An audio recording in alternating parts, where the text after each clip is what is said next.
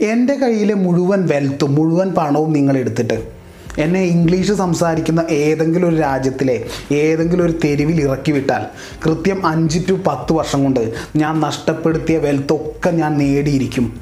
എന്ന് പറഞ്ഞത് Indian American ഓൺട്രപ്രണറും ട്വിറ്റർ യൂബർ അങ്ങനെ നൂറിലധികം കമ്പനികളിൽ ഇൻവെസ്റ്റ് ചെയ്തതുമായ നവേൽ രവികാന്താണ് അദ്ദേഹം ചെറുപ്പത്തിൽ റെസ്റ്റോറന്റുകളിൽ പാത്രം കഴുകിയിരുന്നു അത്രേ.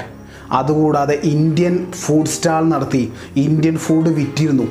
ആ ഹിസ്റ്ററി ഉള്ളൊരു മനുഷ്യൻ എങ്ങനെ വെൽത്തി ആകാം എങ്ങനെ പണം ഉണ്ടാക്കാം എന്ന ചില ഐഡിയാസ് ഷെയർ ചെയ്യുന്നുണ്ട്. അതാണ് ഇനി പറയാൻ പോകുന്നത്. നമ്മളെപ്പോഴും പണത്തെ അല്ല ഫോക്കസ് ചെയ്യേണ്ടത്. വെൽത്തിനെയാണ് പണം എന്നത് വാല്യൂവിന് നമ്മൾ കൊടുക്കുന്ന ടിക്കറ്റാണ് വെൽത്തിന് നവേ രവികാന്ത് കൊടുക്കുന്ന ഒരു ഡെഫിനിഷൻ എന്ന് പറയുന്നത് നമ്മൾ ഉറങ്ങുമ്പോഴും ഹോളിഡേക്ക് പോകുമ്പോഴും നമുക്ക് പണം ഉണ്ടാക്കി തരുന്ന സ്വത്ത് എന്നാണ്. ഇത് മനസ്സിലാക്കാൻ വേണ്ടിയിട്ട് ഉദാഹരണമായിട്ട് നമുക്കൊരു ഡോക്ടർ എടുക്കാം. ഡോക്ടർ മണിക്കൂറിന് ലക്ഷങ്ങൾ വാങ്ങുന്ന ആളാണ്. എന്ന് കരുതി അയാളുടെ കയ്യിൽ ഒരുപാട് പണമുണ്ട്. എന്നാൽ അദ്ദേഹം വെൽത്തി അല്ല. നമുക്ക് വെൽത്തി ആവണം എന്നുണ്ടെങ്കിൽ നമ്മുടെ ഫോക്കസ് വെൽത്തിലാണെങ്കിൽ സമയത്തെ കൊടുത്ത് പണത്തെ വാങ്ങുന്ന ആ സിസ്റ്റത്തിന്റെ പുറത്ത് നമ്മൾ കിടക്കണം. സമയത്തെ കൊടുത്ത് പണം വാങ്ങുന്ന ആർക്കും വെൽത്തി ആവാൻ കഴിയില്ല.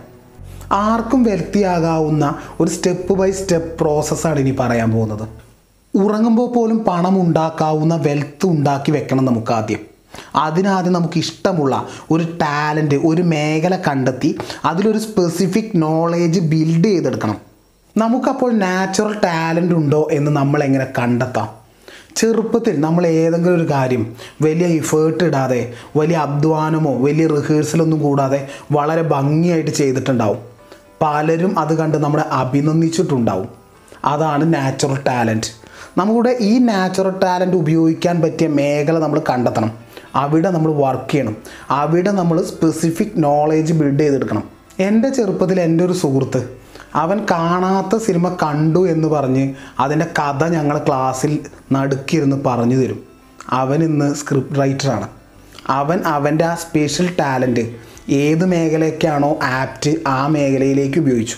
പക്ഷേ നമ്മുടെ ഒരു പ്രശ്നം ഇത് പഠിച്ചോ നല്ല സാധ്യതയാണ് എന്ന പലരുടെയും വാക്ക് കേട്ട് അത് പഠിച്ചാൽ നമുക്കതിൽ വെൽത്ത് ഉണ്ടാക്കാൻ കഴിയില്ല. ഇനി നമ്മൾ പലരുടെയും വാക്ക് കേട്ട് ഇഷ്ടപ്പെടാത്ത ഒരു ഫീൽഡ് തിരഞ്ഞെടുത്ത് അതിൽ വർക്ക് ചെയ്താലൊന്നും നമുക്ക് വെൽത്തി ആകാൻ കഴിയില്ല.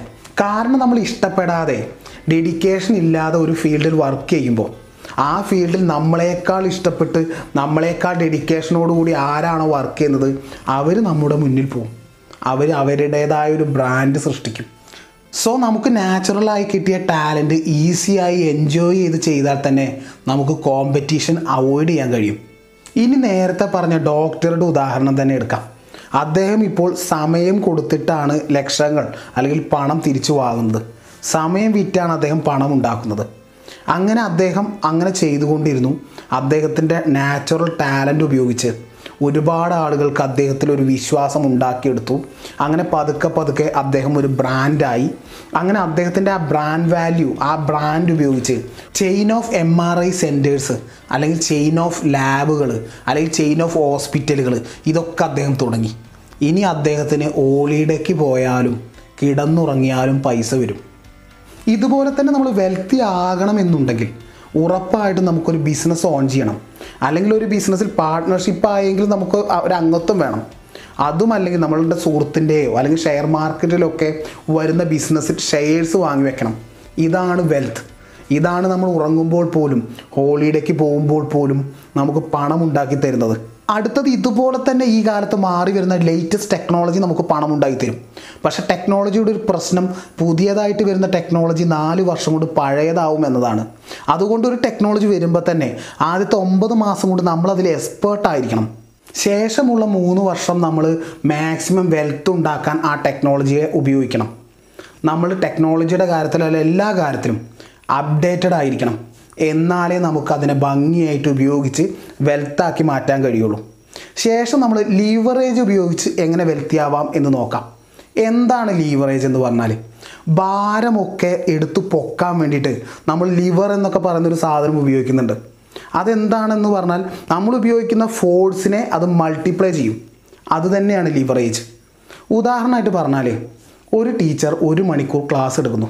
ആ ക്ലാസ്സിൽ മുപ്പതോ നാൽപ്പത്തഞ്ചോ അൻപതോ കുട്ടികളിലേക്ക് അത് എത്തുള്ളൂ. അതിനിടയിൽ ലീവറേജ് ആയിട്ട് മീഡിയ ഉപയോഗിക്കുകയാണെങ്കിൽ ആ ക്ലാസ്സിനെ കേരളം മൊത്തമോ ഇന്ത്യ മൊത്തമോ എത്തിക്കാം. സെയിം എനർജി സെയിം ടൈം മാത്രം ഇവിടെ സ്പെൻഡ് ചെയ്താൽ മതി. എന്നാൽ ലീവറേജ് അതിനെ കൂടുതൽ ആളുകളിലേക്ക് എത്തിക്കും.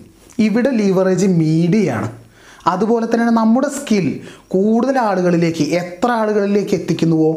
അത്രയും നമുക്ക് വെൽത്ത് ഉണ്ടാക്കാൻ കഴിയും. ഇനി അടുത്തതായിട്ട് നമ്മൾ തിരഞ്ഞെടുത്തൊരു ഫീൽഡ് ലോങ് ടേം അല്ലെങ്കിൽ കുറേ കാലം നമ്മൾ നിൽക്കണം. അത് നൽകുന്ന ബെനിഫിറ്റ് ചെറുതല്ല. നമുക്ക് ബോഡി ബിൽഡ് ചെയ്യണമെന്നുണ്ടെങ്കിൽ ഒറ്റ രാത്രി കൊണ്ട് അത് സംഭവിക്കില്ല.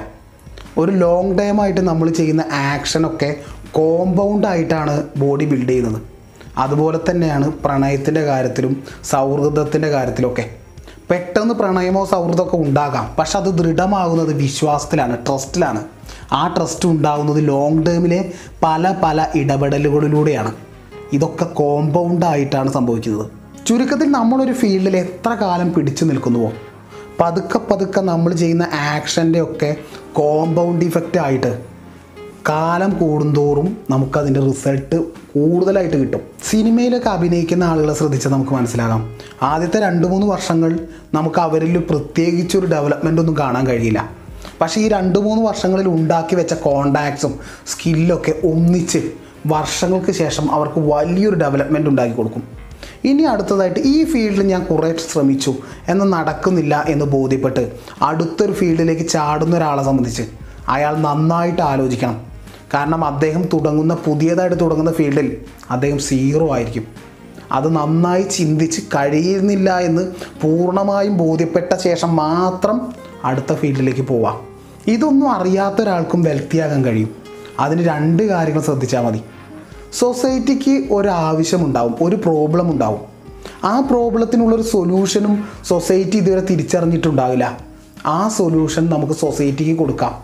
അതൊരു ബിസിനസ്സായിട്ട് നമുക്ക് അവതരിപ്പിക്കാം. വർഷങ്ങൾക്ക് മുമ്പ് വീട്ടിലൊക്കെ ഒറ്റയ്ക്കാവുന്ന സമയത്ത് ഒറ്റയ്ക്കുള്ള ഒരാൾ ചിന്തിച്ചിരിക്കാം പുറത്തോട്ട് പോകാൻ വയ്യ. ആരെങ്കിലും ഒരു ഫോൺ കോൾ ചെയ്താൽ ഫുഡ് കൊണ്ടു തന്നിരുന്നെങ്കിൽ എന്ന് അത് സൊസൈറ്റിയുടെ ഒരു ആവശ്യമാണ്. ആ പ്രശ്നത്തിലുള്ള സൊല്യൂഷനാണ് ഇന്ന് ബില്യൺ ഡോളർ കമ്പനിയായി ഫുഡ് ഡെലിവറി കമ്പനിയായി ഇതുപോലെ നിലനിൽക്കുന്നത്. രണ്ടാമതായിട്ട് സൊസൈറ്റിയുടെ ഒരു ആവശ്യം അല്ലെങ്കിൽ സൊസൈറ്റിയുടെ ഒരു പ്രശ്നത്തിലുള്ള ഒരു പരിഹാരം ഒരു സൊല്യൂഷൻ നമ്മൾ കണ്ടു കഴിഞ്ഞു. അത് നമ്മൾ സമൂഹത്തിൽ അവതരിപ്പിച്ചു അതൊരു ബിസിനസ്സാക്കി അതിനെ നമ്മൾ സ്കെയിലപ്പ് ചെയ്യണം. ഈ ഫുഡ് ഡെലിവറി കമ്പനികളുടെയൊക്കെ ഉദാഹരണം എടുത്താൽ ആദ്യം സിറ്റികളിൽ മാത്രമുള്ള ഈ കമ്പനികൾ ഇന്ന് ഗ്രാമത്തിലും അവൈലബിൾ ആണ്. അങ്ങനെ ആക്കി തീർത്തു. ഇതല്ലാതെ പകരം പ്രൊഡക്റ്റുകളാണ് എടുക്കുന്നതെങ്കിലോ ആദ്യം നൂറെണ്ണം പിന്നെ ആയിരം പിന്നെ ലക്ഷം ഇങ്ങനെ സ്കെയിലപ്പ് ചെയ്ത് ഒരു സിസ്റ്റം ബിൽഡ് ചെയ്ത് കൊണ്ടുവന്നാൽ മതി. നവേ രവികാന്ത് പറയുന്നത് വെൽത്ത് എന്നത് ഒരു സ്കില്ലാണ് അത് ആർക്കും നേടാവുന്നതുമാണ് എന്നാണ്. അതുകൊണ്ട് തന്നെയാണ് അദ്ദേഹം പറഞ്ഞത് തന്റെ കയ്യിലെ എല്ലാ വെൽത്തും നഷ്ടപ്പെട്ടാലും അഞ്ച് ടു പത്ത് വർഷം കൊണ്ട് താൻ അത് നേടിയിരിക്കുമെന്ന്. ഇസ്മി എം കെ ജയദേവ്.